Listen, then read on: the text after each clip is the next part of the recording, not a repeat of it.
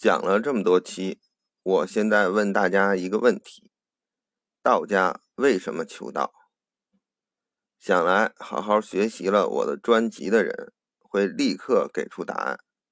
为了长生，这个答案很对，但可能对于这句话，大家理解的还不够深。道家求道，不光是为了个人的长生。而且是为了整个社会的长生，当然，并不是让所有人都不死，而是能够为所有人谋求福利，让社会能够一直长期稳定的运行下去。用现在一个口号概括，就是为人民服务。燧人氏钻木取火，神农。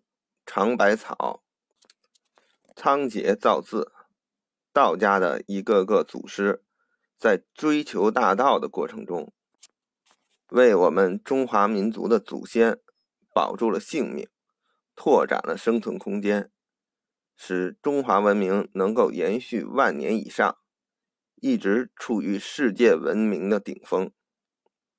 我在这里并不是说道家的功绩，道家的功绩。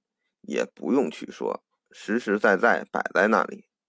我提这些，只是说世界上只有道有这个能力，能使任何事物变得长久。因为道有一个重要的性质，就是无私奉献。《清净经》里说：“老君曰，大道无形，生育天地；大道无情。”运行日月，大道无名，长养万物。可以看出，这世间万物都是它演化所生，而且还不断的滋养着所有。所以，只要你追求它，自然它会给你更多；而你分享它，你就能够更多的借用它帮助其他人。可以说。它是世间最珍贵美好的，所以我们道家无数年、无数代，孜孜不倦的在追求它。明白了这一点，大家修道就应该容易一些了，因为用这个很容易分辨邪门歪道。凡是那些说是修道，但他修这个道，最终目的是向大家索取的。自然就不是大道。具体反面例子我就不举了，因为这里面牵扯太多政治问题。但为了加深一下道家对这个理念的理解，正面例子我举一个：姜太公钓鱼，愿者上钩。这个故事大家都听说过。其实比这个故事更加有意义的。是姜子牙作为道家一位祖师，在这次相遇中给文王讲的道。太公曰：“天下非一人之天下，乃天下之天下也。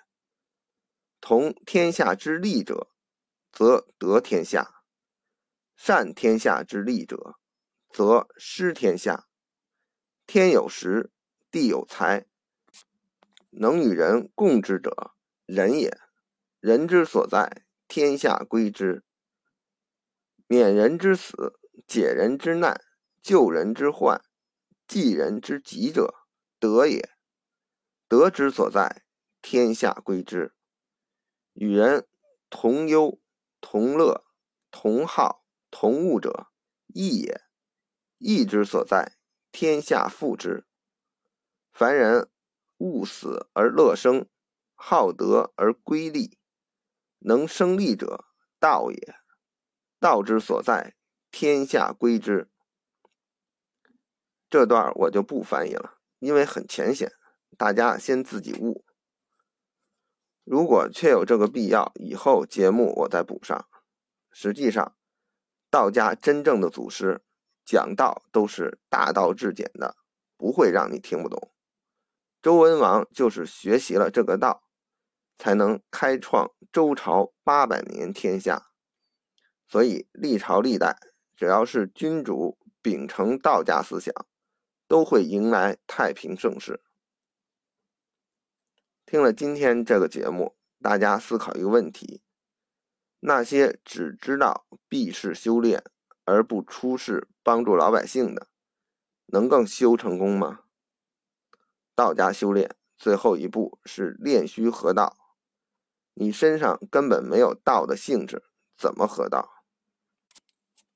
我们养生只不过是道的一个小小的应用，所以更应该遵从道家的这个基本原则，不光要自己获得养生知识，积极实践，也要更多帮助身边还在迷茫的人。